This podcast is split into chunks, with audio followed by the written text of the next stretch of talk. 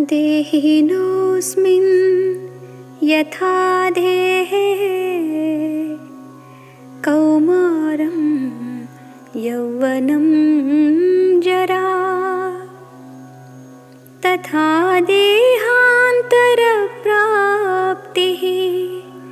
धीरस्तत्र न मुह्यति। कौमारं यौवनं जरा Kaumaram Childhood Yauvanam, Youth Jara Old age These are the three stages of this life. When a mom gives birth to a child, day by day the child is becoming bigger, growing the mother is very happy. The child is becoming bigger, stronger. From a toddler, it begins to walk around. From crawling, it's standing upright. And from walking around, it is able to pick things. And then it becomes a little more independent in doing its own activities. Mom is very happy to see the child growing. And as a child grows and becomes a youth, the mother is even more happy. How beautiful is my daughter! How handsome is my boy! And then on, we start feeling proud of our own bodies. Mother and father are becoming older now. They are engaged with something else.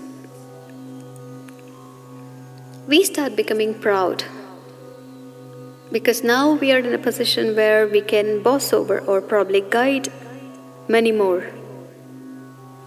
So we are still proud of ourselves between 30 to the age of about 50 or 60. But we are aging. After 45 or 50, these thought this thought that we are aging starts sticking at the back of our minds.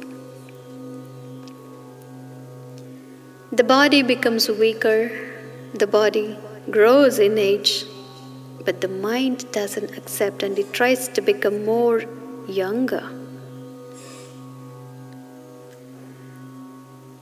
So at this point begins that conflicting journey of age over mind. Why? Why are we having this conflict? The mind doesn't want to accept that this life will come to an end. There's so many things in this world that we get attached to. Leave everything and just go away like that? So difficult.